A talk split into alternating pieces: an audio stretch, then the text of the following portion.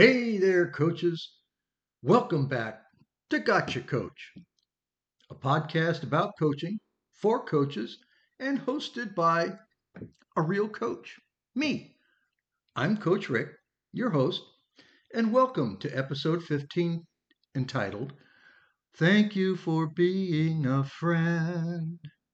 Now, many of you, okay, maybe some of you, or maybe in reality none of you, will recall that this title is the theme song from the sitcom The Golden Girls, one of my wife's all time favorites. When you choose to become a youth athletic coach, no matter at what level you choose, there are times when, in addition to coming off as somewhat of a hard ass, you need to act like and actually be a friend. Webster's dictionary refers to a friend as, quote, a person who you like and you enjoy being with, a person who helps or supports someone, end quote.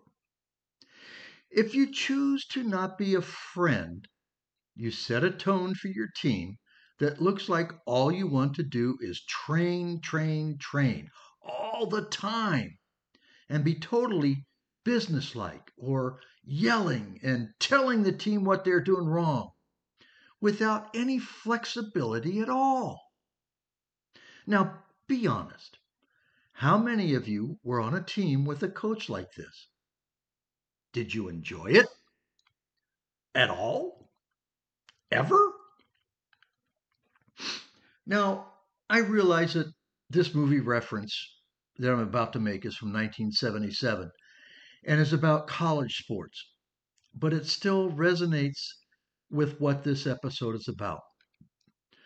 One on One with Robby Benson is a movie about a small town high school basketball hero who gets a full ride scholarship to a big college in Los Angeles called Western University after being courted by the school's head coach, and then is brutally pushed aside and asked to give back his scholarship because he just didn't fit in. So when I first watched this movie, I thought the story was about UCLA basketball and its legendary coach, John Wooden, who was referred to as the quote, Wizard of Westwood End quote. Get it? Western? Westwood?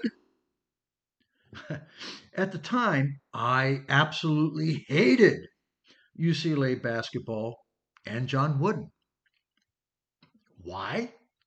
Because they had been virtually unbeatable through the mid 60s and mid 70s, which included 10 national titles between 1964 and 1975 including an 88 game winning streak and 46 weeks atop the Associated Press top 25 poll, which is still, to this day, a record. Not to mention that I was a Stanford fan, and they were both in the same conference, and UCLA would kick our butts continuously. Now, having been a coach of an underdog, non winning track and cross country team at the time, I had formed my opinion about Coach Wooden and his style without knowing even who he was and what his philosophy was. All I knew is that he won at whatever expense. That I didn't know. I viewed this movie as the way that UCLA, aka Westwood, operated as the model for success. It wasn't until much, much later in my career that I actually studied Coach Wooden and his style by reading his book. Yes, Val, I read a book. The book was called Wooden a lifetime of observations and reflections on and off the court. This book was given to me by my middle school basketball team, It was at this time that I started to understand that coaches did not always have to be assholes and could actually be advocates for their athletes or a friend. It's a fine line when you're coaching between how you go about building a winning team and one that loves and admires you as a coach but sucks during competition. And well, this is where you need to figure out what kind of coach and program you want to build. Of course, it's different if you're strictly coaching your nine year old AYSO soccer team, or you're in charge of a hundred plus team of boys and girls at the high school level. Keep everything in perspective and don't confuse the two. I spent many years after watching this movie and reading this book. Yes, Val, I retained what I read in the book, striving to become a quote unquote better coach by means of better understanding my athletes, their situations, both on and off the track, and trying to use this knowledge as a positive training tool. Before I go any further, I need to explain to you why I make extra comments to my wife, Val, about my reading and retaining information from books. You see, I hate reading books, and she absolutely loves reading them. So we are constantly, quote, discussing our love hate relationship with reading books. So when I do read one and can relate to it, I need to make sure that I let her know. Love you, honey. In order to bring home my point about being a friend to your athletes, I asked some of my recent, recent athletes to answer some questions about their feelings towards me and my coaching style. Before I share with you their responses, I need to let you know that most of these athletes were from my coaching tenure at Lincoln High School in Lincoln, California from 2016 to 2020. Now, please don't get me wrong. Yes, we won the Girls League Championship. Woohoo! In 2019. And these responders are from girls who were part of that team. But I did receive two responses from the boys team members that I solicited during that same time frame. I'm not going to reference their names in their replies because they are still young and don't need to be held up to the possible ridicule because they, quote unquote, stood up for their coach. Now, before I get into their answers, I wanted to share with you two letters that I received from a couple of my athletes one from 2006 when I was coaching in Nevada, and one from 2016 when I was at Lincoln High School. The first, from Nevada, was a particularly difficult year for the team as we had no track to train on due to the building of a new all weather football track complex. And we had to train on the school soccer field. Talk about having to get creative with workouts. Sheesh. Anyways, we still were able to have a girls 4x4 team that qualified for the Nevada State 4A meet with a 401 time. And this runner was not only a member of that team, but she was also a five foot two high jumper. That's what she cleared, not her height.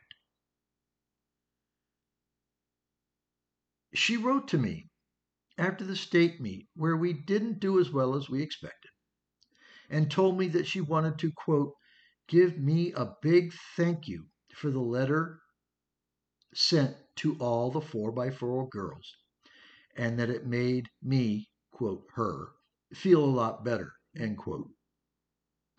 See, I sent them a letter telling them that they had accomplished a great deal during the season and that since they were all returning the next season, the sky was the limit and they should be proud of the accomplishments that they achieved this year.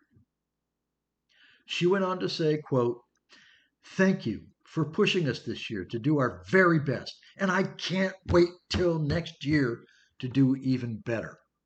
End quote. The next letter was from a thrower in 2016 that I had no direct responsibility over, but still felt compelled to give this to me. She did. She stated the following quote, You push people to do their best in their events. You encourage me to do my best, and that makes me strive to achieve my goals. End quote.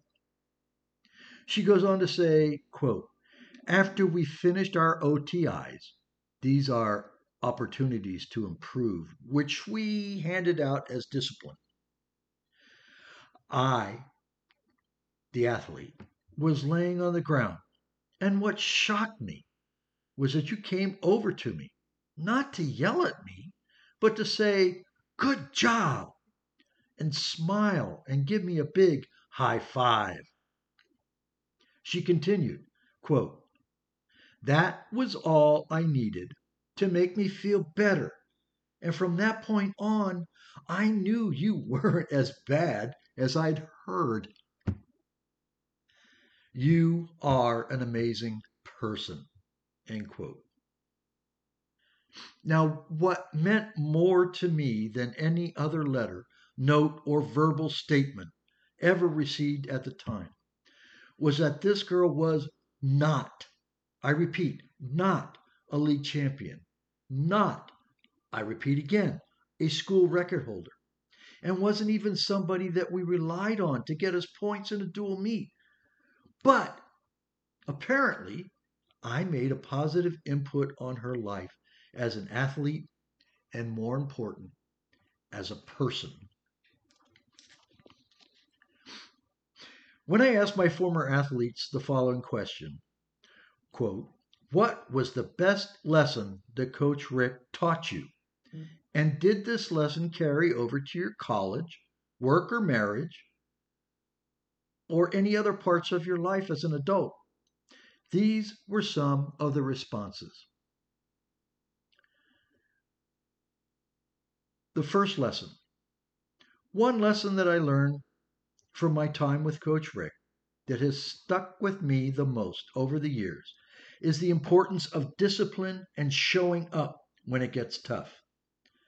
Coach always tried to instill core values in us that ensured that we were showing up on time, putting forth our best effort every practice, and holding each other accountable while also holding each other up I have carried the discipline I learned from working with Coach Rick into my current collegiate athletic career.